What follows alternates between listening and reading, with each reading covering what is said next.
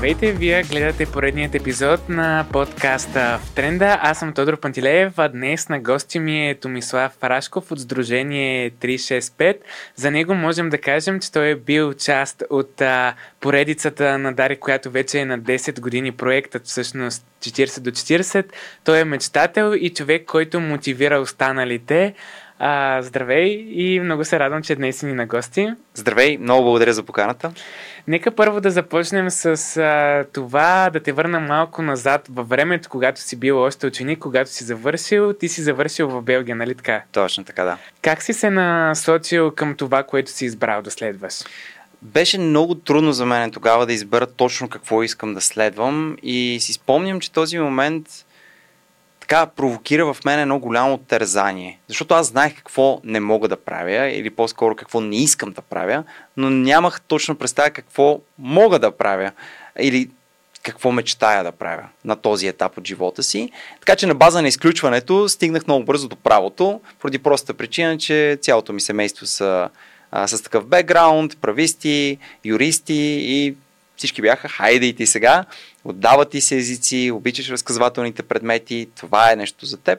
Така че избрах да следвам право, по-скоро повлиян от мнението на моите роднини и близки и също така, защото нямах ясно установена идея, кое е това нещо за мен, което наистина ще ме направи щастлив и искащ да го правя дългосрочно. А, както може би вече може да се досетиш, а, с правото изкарах около една година и нещо, преди да прекъсна и да продължа вече с другите неща, с които съм се занимавал. Ти се завърнал в България, защо реши да вземеш това решение? Взех това решение малко след като завърших или даже малко преди да завърша магистратурата си в Германия, отново обзет от страха, че за пореден път живота си ще, пров... ще се проваля, защото не знам какво ще правя, чисто кариерно. А, и тогава, м- всъщност, по много случайен начин разбрах за каузата и мисията на Фундация Заедно в час, а, покрай мои общи познати и приятели, които всъщност вече се занимаваха като учители покрай тази фундация и така в моята глава се зароди идеята да опитам и аз. И когато тази идея се зароди, се случи точно това нещо, за което говорих преди малко. Силно възпоменяване, силно, силно желание да опитам или даже така на всяка цена да успея а, да се включа в, в това нещо, защото видях себе си в тези обувки и ми се стори нещо едновременно далеч от зоната на, на комфорт, но същевременно изключително интересно, непознато, даже леко страшно, но развиващо и полезно. А защо точно учител? Защо точно учител? ами, защото учителя, в смисъл тогава реално като си мислих за това нещо, мислих, ако трябва да съм честен, първо малко от моята си егоистична гледна точка. Тоест на този етап в образованието си или в живота си, аз какво искам да развивам. Тоест това да стана учител, дори в рамките на тези две години, които, който беше ангажимента, нали, част от програмата, какво ще ми даде на мен? Ще загуба ли нещо? Ще дръпна ли назад? Ще дръпна ли напред? Нали, на къде ще отира с това нещо? И тогава всъщност си говорих с моята учителка по литература, Марта Джалева, ако слуша, много поздрави. А, тя ми каза да гледам на това нещо все едно на възможност в рамките на две години да науча повече, отколкото съм научил по време на магистратурата си. Той изцяло през практически опит, изцяло на терен. А, и същото нещо, което ми каза е, че е страхотна възможност да развия мрежа от контакти, а, и да се науча да работя с общности. Тоест не да мисля само в тесен кръг, ами да мисля така, в различни дименции. А кое ти е останало? Кое научи от а, този експеримент, как да го нарека? Нещо от учениците или нещо от самата ти практика? Много неща. А, ще ми е трудно да ги обобщя, може би, с няколко думи, но едно от най-важните неща е, че ученето е процес, а не крайна точка и че е също така взаимен процес. Тоест, ако някой някога се замисля да става учител, най-лошата услуга, която може да си направи е да отиде с мисълта, че той знае и другите не знаят. А, по-скоро би било по-редно или в по-голяма услуга за този човек да си помисли аз не знам, но знам някои неща, които мога да предам, други не знам и ще науча в този процес и ще бъркам много в този процес и ще имам много моменти ниско-долу, но и много моменти високо-горе и трябва да знам как да ги балансирам тези двете неща. А имаш ли моменти, когато си мислиш, ми не взех правилното решение, това не става? Не, не, нито за миг, нито за миг. Честно казано, това е и до ден днешен го казвам на, на приятели, като си говорим, най-доброто решение, което съм правил в живота си. От всички избори, с какво да се занимавам, какво да уча, къде да ходя, ако щеш къде да живея, а, това да се присъедина към заедно в час или в частност нали, да стана учител на тези много деца в различни паралелки в рамките на две години беше най-хубавото нещо, което ми се е случило някога. А учениците приемаха ли те като истински учител или не е чак толкова? не съм сигурен а, какво означава истински учител. Приемаха ме като такъв, какъвто исках да ме приемат, като по-скоро близък до тях, като някой, който а, не се прави на нещо, което не е, защото ще е изключително странно да се опитвам да се правя на строк, а, прекалено авторитетен учител, защото аз наистина тогава още и изглеждах на ученик а, и някак си така и се държах с тях и мисля, че това ни помогна много бързо да скъсим дистанция и да започнем да си споделяме и да си говориме на език, който е наш си, който е общ и да се приемаме взаимно а, като равни. А защо не продължи след това кариерата си като учител? Истината е, че продължих след това. Преподавах mm-hmm. допълнително още една година в а, частно училище. А, и лека по лека след това при мен започнаха да излизат други така, желания и страсти, които изместиха ам, този така ангажиращ труд, нали, да си всеки ден пред дъската, пред катедрата и да преподаваш на деца. Ам, опитах се да ги балансирам тези неща, които тогава ми бяха интересни и да правя по-малко от едното и по-малко от другото, но в един момент се усетих, че това е най-честно, то най-вече спрямо учениците, защото нали, като си учител, по-скоро за мен е редно да отделяш цялата си енергия и внимание там, а, тъй като компромисен вариант с такова нещо не би трябвало да се търси или да се прави. А, по принцип много хора казват, а, че именно в училище учи, а, учителите се смазват от системата. При теб случи ли се нещо подобно? Не, а, има много моменти на смазване, а, чисто енергийно. Това е една професия, която ти, вз, не, ти взима много, но и ти дава много. А, но то не е толкова само системата. А, не мисля, че това е нещо, което трябва да посочим с пръсти да кажем, системата е виновна и за това, че учителите нали, се смазват. Те са редица неща. А, ежедневни предизвикателства, а, неща свързани с това как работиш с а, родителите, се опитваш да ги привлечеш като твои партньори, а, това как работиш с своите колеги учители, за да изградите една цялостна визия, за да може когато децата минават от един час в друг, да не минават от една вселена в друга вселена, ами да запазим една обща линия на граници, които искаме да спазваме, или пък примерно на граници, които искаме да си поставяме като амбициозни такива. Това са неща, които просто те карат да жонглираш с много топки и да дърпаш много линии по много флангове и това може да бъде изтощаващо.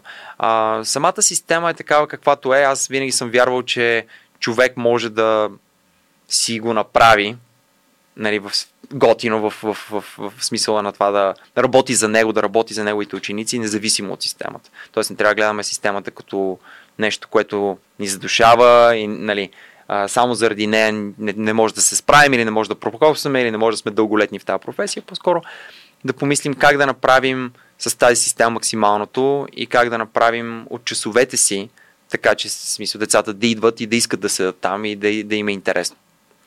А ти в момента си по-скоро в а, сектора на неформалното образование. Какви са разликите според теб между двете? Ами в момента всъщност интересно, че го казваш това нещо. Аз а, винаги по един или друг начин съм държал фланга на това да се занимавам с образование. В момента нали, основно работя към прогрес, където се занимавам с корпоративни обучения, което е свой собствен свят. А иначе преди въобще нещата свързани с а, Free Sofia Tour или въобще туровете като неформално образование, защото то си е вид неформално споделяне на знания в градска среда, е също нещо, което само по себе си е доста, доста различно, но всяко едно предаване на знание под някаква форма, така че да задържиш нали, а, как да кажа, ангажираността на човека срещу себе си, а, крие свои различни предизвикателства и е само по себе си трябва да се разглежда по нов начин. Не можеш да използваш една и съща формула за всичките тези неща. Преди месец си разговарях с един млад учител, който в момента преподава и преди е бил също именно там е тръгнал, от заедно в час е тръгнал, като той каза, че в а, началото а, е искал да опита с неформалното образование в училище, да введе някакви подобни методи и практики, които ги има там, но в действителност не са, не са станали, защото, например, тя даде примера с това, че опитва се да направи дискусия в а, класната стая, обаче децата след като се преберат вкъщи, родителите ги питат, вие какво правихте? И те отговарят, ами, говорихме си цял час. Да. А според теб, а, има ли по някакъв начин място на неформалното обучение в а, сегашната училищна среда? Да, задължително. А, то трябва да присъства, но трябва да е преди всичко ясно а, каква е целта която си поставяме и тази цел да е изкомуникирана както на децата и да бъде напомнена на децата и да бъде визуално представена на децата и как те се движат към тази крайна цел, така и на всички други, които са част от този процес. Нали, ти спомена родителите, учителския колектив, ам, по, по-широката общност нали, от, от хора, които влияят на тези процеси. А всички трябва да са наясни защо го правим. Тоест, ако в един час седим в кръг, медитираме и след което си говорим за чувствата си или примерно как сме се преживяли някаква ситуация, ако това е примера, а, това не би, трябва да е извадено от контекст. Не го правим просто защото на мен така ми е скимнало. А го правим, защото примерно в този месец ние сме си заложили цел да станем малко по-емоционално интелигентни, което означава да можем да дефинираме емоциите си и да говорим за тях открито пред другите. Ако това е целта ни в някакъв учебен формат, то нали, подобен тип медитация или практика за това да се събираме, да се изслушваме и да говорим за това какво изпитваме спрямо дадена ситуация, а, спомага ли или не спомага за постигането на тази цел. А, сега тук вече всеки може да си отговори за това нещо, но ако учителя прецени, че това помага и учениците са съгласни с това нещо, то а, родителите ще бъдат единствено, аз поне си мисля, партньори в този процес и ще имат и по-добро разбиране, но не трябва да крием или да се опитваме да как така, да се случват в сянка някакви неща, само защото на нас ни се струват различни революционни или ам, антистатуквото. По-скоро трябва много открито да се говори за това нещо, защото родителите също като нас с теб ам, нали, изпращат децата си с най-голямото желание тези деца са в едно спокойно, нали, добро място, на едно спокойно добро място, където всъщност да се развиват и, и да учат. А вече как ще учат и как ще постигат тези цели, а, това е вече в полезрението, според мен, и в а, правомощите на учителя по някакъв начин да определи, познавайки динамиката на класа и как да изкара от този клас максимално най-доброто спрямо целта, която се си постави. А покрива ли нашето образование в момента нуждите на самите ученици? Задаваш ми на общи въпроси. Еми... как, да ти, как, как да отговоря с да или не? А, дали образованието в България покрива нуждите на нашите ученици? Еми да. В началото на нашия разговор си казахме преди това, че а, да кажем в момента в университета, когато застанеш и някой ти чете просто лекцията отпред, това не е нужно вече чак толкова. Защото информацията може да, да откриеш навсякъде. Да. Въпросът е много, има много нюанси, затова така да. се смея на, а, че е трудно да отговоря с една дума. Защото по какво го мерим? Нали, ако мериме статистика, и видим къде се намира България и българските ученици в класацията на ПИЗа, по функционална грамотност и така нататък, може ясно да кажем, че българското образование със сигурност не покрива нуждите на нашите ученици. Нали, ако видим подобен тип статистики и въобще разгледаме малко повече ам, от гледна точка наистина ам, четивна грамотност, нали, математическа грамотност, функционална грамотност изобщо като цяло, какво може да си кажем? Много лесно, че да, нашите ученици изостават и не са конкурентно способни, ако ги сравним с други държави. От тази гледна точка не. Има много какво да се желае от образователната ни система, от учителите, от всички замесени, нали, за да може това нещо да се подобри. От гледна точка на методи на преподаване, аз мисля, че сега не знам, а, нямам вече чак такъв задълбочен поглед и не ми, трудно ми е да говоря, защото ясно съзнавам, че дори в моята преподавателска кариера аз съм живял в един балон. Нали, преподавали сме в София, макар че много пътувахме и съм виждал какво случва и по по-малките населени места. А, съм ставал свидетел както на изключително иновативни добри практики от учители, които а, се информират, следят, четат, гледат YouTube, опитват се и съответно постигат и успехи. Виждал съм изключително деструктивни практики на часове, които за мен са провалени часове и, и цяло могат да бъдат дефинирани като изпусната възможност. Но е трудно и обидно според мен да се слагат учителите и въобще системата и всичко, което се случва в нея под един общ знаменател, просто защото това би, а, как да кажа,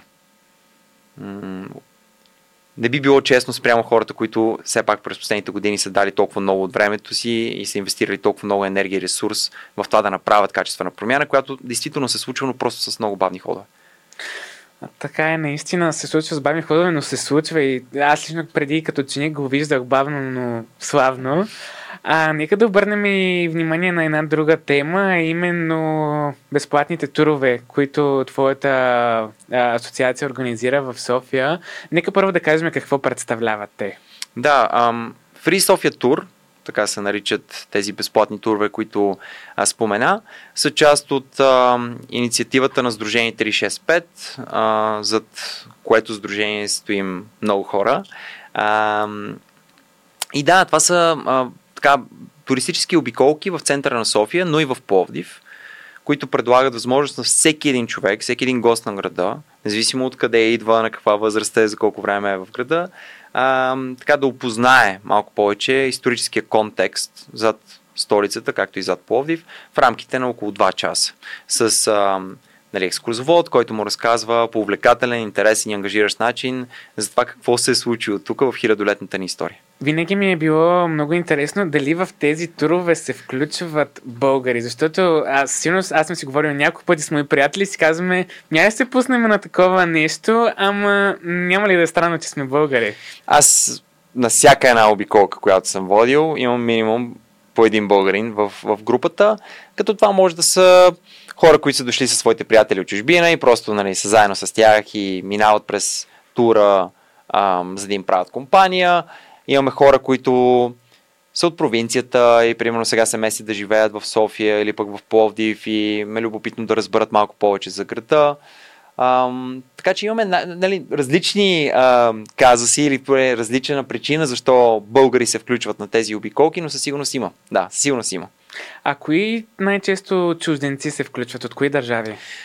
Доста Имате ли различ... някаква такава статистика? Имаме, или? имаме статистика, наистина разнообразни са държавите, които ни посещават. Ам, така, те си променят зависимост от а, чистотата на полетите, а, от сезонността също така.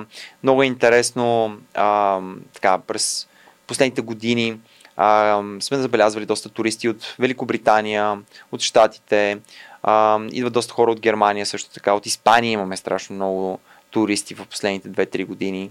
А, забелязваше се и доста сериозен ръст в а, туристопотокът от Израел, който ето примерно сега поради а, военният конфликт там а, тотално спря. Така че има, има и такива ситуации, които повлияват на статистиката да бъде изкривена в някаква посока. А, като цяло, кои са най-интересните неща, които вълнуват чужденците, като дойдат в София? Какво ги вълнува и кое им е интересно? Ако трябва да съм абсолютно честен с теб, не мисля, че чужденците идват в София с а, големи очаквания. А, и на мен това лично много ми харесва. Защото аз винаги съм мислил, че когато нямаш много очаквания, много по-лесно можеш да се изненадаш положително. А, стига да имаш правилните предпоставки за това. И мисля, че нашият проект, нали, Free Sofia Tour е една добра предпоставка за такъв тип положителна изненада. Вече по време на самия тур, когато дойдат и когато се оставят да им разкажем малко повече за това какво се е случило тук през годините назад, едно от нещата, които им прави силно впечатление е разнообразието на стилове и на пластове, които са изключително видими. Особено когато говорим за центъра на София, около метростанция Сердика, човек само за няколко крачки разбира как може да се пренесе назад във времето. От а, 19 век, потъвайки надолу вече към средновековие с църквата Света Петка, оттам вече римските разкопки, чак към 4 век, от след това скачайки нагоре към а, джемията, нали, отново към 16 век, виждаш нали, комунистическите сгради вече от 50-те и 60-те, от другата страна виждаш нови лъскави модерни сгради, по-скоро от 21 век. Това, тази комбинация, тази ам, съвкупност, много интересна съвкупност от а, неща, които като че ли не са създадени да живеят заедно в рамките на един пъзъл, все пак са наместени и намират своята чудновата позиция там и правят облика на София изключително разпознаваем, веднъж когато вече си, видя, не, не, си бил тук и си, си минал през една такава обиколка и си обърнал внимание на тези специфични малки интересни детайли.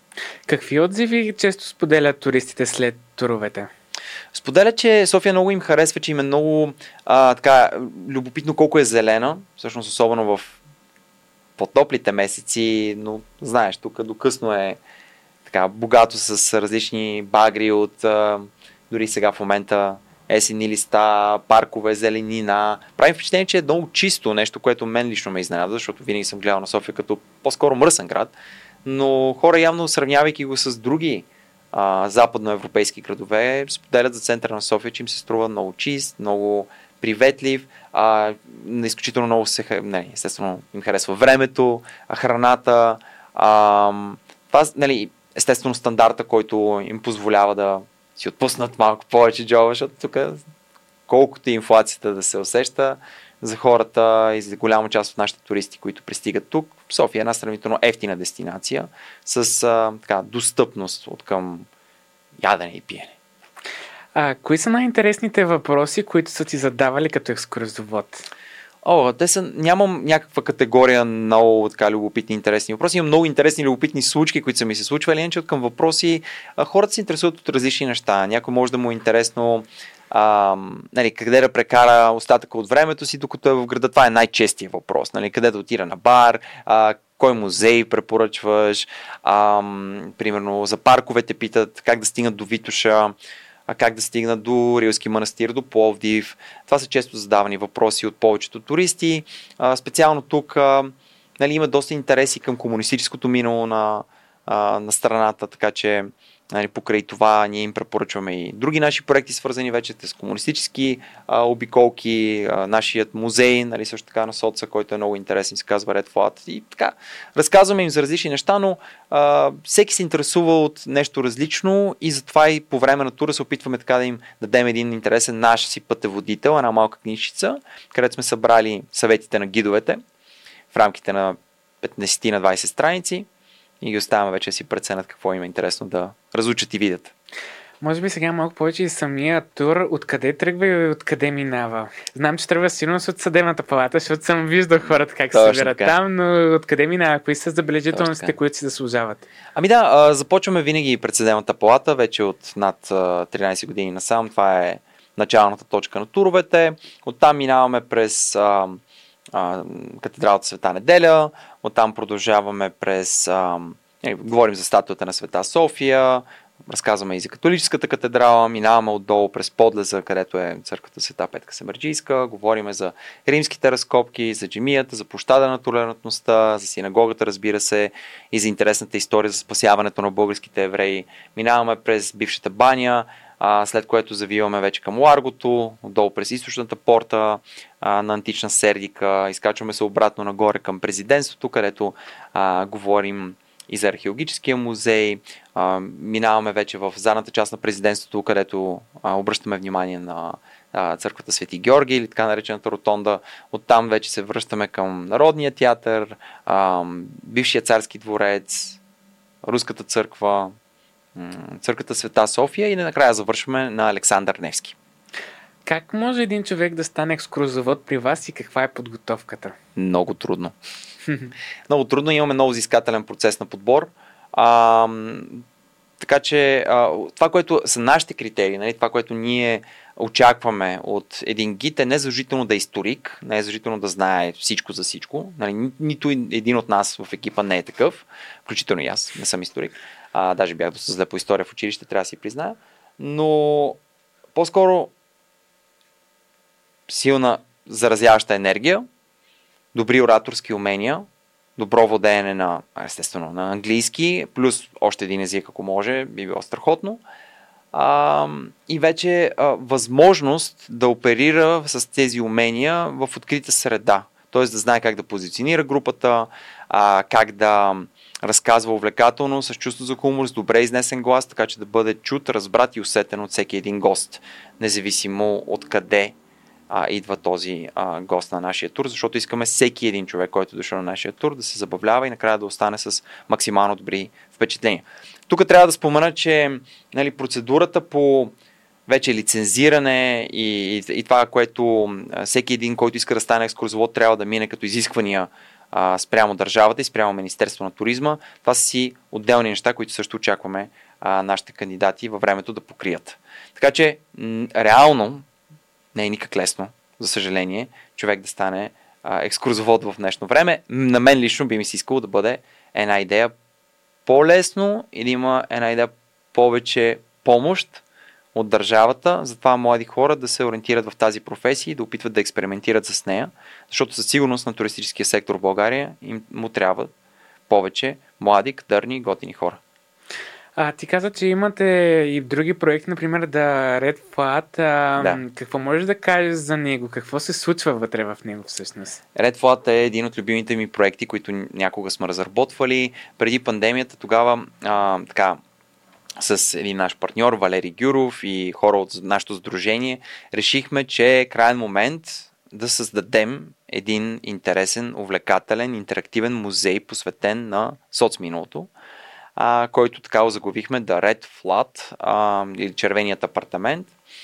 А, така, беше низ от обстоятелства, които доведоха до неговото осъществяване. Едно ключово нещо беше, че намерихме наистина подходящ апартамент в центъра на София, сравнително старинен, а, който успяхме да вземем под найем и така да преобразим допълнително, а, така че наистина да създадем машина на времето. Идеята на проекта е, когато влезеш през портите на червения апартамент, буквално да потънеш едни години назад и да усетиш през фиктивната история на семейството, което си измислихме, че е живяло там, а, какъв е бил този какво е било ежедневието на хората, които са живяли по време на комунизма в България.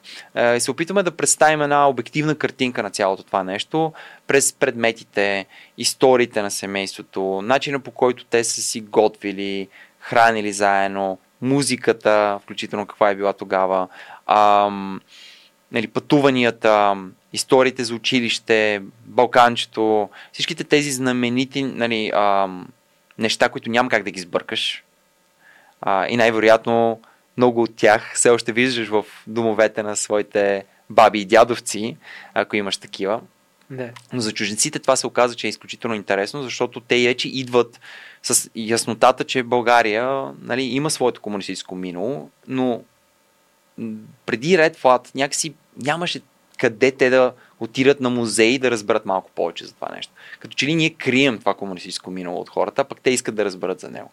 И точно в този момент ние си казахме, защо пък да не го направим така, че нали, да допълнително да разраснем своята дейност, а пък и да се възползваме от една ниша, която не е по никакъв начин още оползотворена.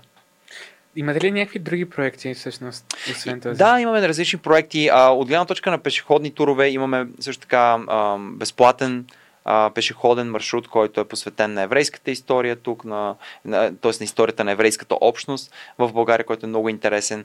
А, отделно имаме този така наречен комунистически тур, който отново е пешеходна обиколка, свързана с комунистическото ни минало. А, във времето сме разработвали културен тур с дегустации, храна и танци. А, имахме альтернативен тур, който беше а, посветен на загадъчните, по-скрити места в, в София. В Пловдив имаме изключително интересни проекти, също имаме а, тур на а, архитектурното наследство на града, отново от соцпериода. А, имаме също така графити тур, който е доста забавен и наистина увлекателен. Така че постоянно търсим възможности за стартиране и за осъществяване на нови проекти и идеи. А, и мисля, че сме доста гъвкави в този процес и умеем както да ги създаваме самите ние, вътре от собственото си ядро хора, така и да си партнираме успешно с организации на местно ниво. А как се случват нещата в Пловдив? По същия начин като в София да, или? Ние да. сме една и съща организация, имаме си екип както тук, така и там. И двата екипа имат ръководители. Съответно, ние в нашата организация имаме различни ръководни позиции, функции на различни хора, които се грижат за това организацията да работи като добре смазан механизъм. А, може би, а вече казахме, че София е привлекателен град за туристите, но как според теб той може да стане още по? Ами, те не са много нещата. А, в смисъл малко, т.е. мисълта ми е, че те са много нещата, но са малко нещата, които могат да се направят, така че да имаме още по-голям ефект и още повече да почнем да привличаме туристи от, от цял свят. А, достъпност на градската среда, свързаност на природните ни паркове, т.е. Нали, лесен и бърз и достъпен, чист, редовен транспорт до Витуша, а, нощен транспорт, който да позволява нали, не всички да потъваме само в един централен периметр на града, но и за хора да отсядат в по-широкия център. център. А, достъпни публични туалетни, ето, примерно, един голям проблем на София, колкото и прозично да звучи, това е понеже ми пита преди малко, да. за какво те питат хората в София по време на тур? Къде има туалетна? Е, ми познай какъв отговор. Никъде почти. Тоест, това е нещо, което от години а, си е проблем а, в София. А, друго, а, често го повтарям, но няма да спра да го повтарям, да направим така, че да имаме поне една абсолютно а, така, усъвременена, но и традиционна баня в града. В смисъл, София е един от символите на София, минералната вода и ние не се възползваме от този ресурс напълно, показвайки банята на хората в, в центъра а, и говорейки за това културно наследство, виждам как в очите им се запалва един интерес и така, къде може да отидем на баня? Никъде. Или може да отидете в някой хотел, нали, на измислено спа. Но тази типична, а, как да кажа, този ресурс, който така или иначе София има, просто може да бъде стегнат, вкаран в релси и да се мисли дългосрочно за това какво София може да направи така, че хората още повече да искат да прекарат или още по-дълго време да искат да прекарат време в нея. Представи си само зима, взимаш един хубав автобус, нали, качваш се, правиш едно, а, примерно, следобедно нощно каране на Витоша, слизаш долу, правиш една хубава баня, едно ресторанче в хотела, перфектно изкарване. Нали? Смисъл, тук може да бъде а, един град, който да се възползва и от по-масов туристопоток и в зимите месеци, а не само да разчитаме на летния туризъм, когато имаме повече авиолинии, повече кацащи и пристигащи полети на летище София, според мен. Нали, това са само няколко от нещата, които биха могли и биха помогнали на София да се изстреля още повече нагоре като туристическа дестинация. Може би нещо на края на разговора. А, как би описал София с три думи? Разхвърляна, хаотична и контрастна. И още нещо. А, има ли нещо интересно, което софиянци не знаят, но вие като екскурзоводи, като хора, които вече имате някакъв опит, го знаете? Нещо подобно. Може да разкажеш? Ам, това пак е интересно, нали, за, за, за кого да. тази история може да е нова или не. А, има много интересни така, места в София и много интересни скрити места имаше на времето. Аз пак се връщам към историята за альтернативния тур, нали, защото тогава търсихме точно mm-hmm. тези непознати места, които малко хора знаят за тях. Едно от тях беше под а, а, църквата Света Параскева, която е така сравнително голяма църква, а, тук близо до а, улица Раковски. Под нея имаше огромен битак. Ето това е нещо, което винаги като го кажа на хора и всички си какъв битак? А то наистина беше огромно подземие, като хале, което вземеше цялата площ на църквата и вътре можеше да намериш всичко, което си представяш. От мотоциклети, шкафове с старинни камери, сервизи, булчински рокли, каквото се сетиш. Представи си всичките тавани на жилища в София, които са изоставени някога, някой ги е тарашил, взел всичките тези неща и ги е натрупал на едни огромни купчини, които своеобразно образуват коридори. А, сега, казвайки това нещо, сигурно някои от слушатели ще кажат, супер, още утре отивам, за да не се разочаровате, вече го няма. Така че тези места, които понякога са интересни или малко хора знаят за тях, ам, те имат и, как да кажа, малък живот, като че ли. Появяват се, създават един хайп около себе си интерес и докато ги усетиш, вече ги няма. Така че, а, да, София продължава да крие своите тайни по някакъв начин и да се променят може би е хубаво да ги пазим тези тайни до някъде и да не ги правим прекалено популярни, така че хора, не поствайте твърде много в Инстаграм. А кое ти е любимото място в София? Моето любимо място си е женския пазар. А, знам, че е противоречиво място, но аз съм израснал там. А, обожавам го, особено така в тази му част, която е вече малко повече към Лувов мост. А, чисто от фотографска гледна точка, понеже много обичам да снимам, там винаги има нещо, което ще ме изненада или а, така впечатли или ще има нещо ново, което да открия, но най-вече взаимодействието между хората. Пази ми един спомен за София, така както я помня зората на 90-те, когато бях малко момче и когато се разхождахме там с баба ми и тя ме плащаше, че там е Турбалан, който ще му открадне, ако не слушам. А, все още си така, върва из женския пазар и си спомням и за баба ми, и за детството ми, и за тези места в София, които може би по някакъв начин не са се променили твърде много, макар и те да са се джентрифицирали, а, са останали в малката си частичка там, някъде в кътчето си, а, непроменени и носещи носталгия по старото. И нека да завършим с някакво послание към слушателите и хората, които ни гледат. Елате на Free Sofia Tour, разходете се, бъдете туристи в собствения си град, супер интересно е. А, според мен ще се изненадате а, колко много може да разберете за своя град и колко много после ще го гледате по различен начин и ще го обичате повече. Супер. Много благодаря. И аз мерси. Томислав Рашков от Сдружение 365. Това беше и днешния епизод на подкаста в тренда.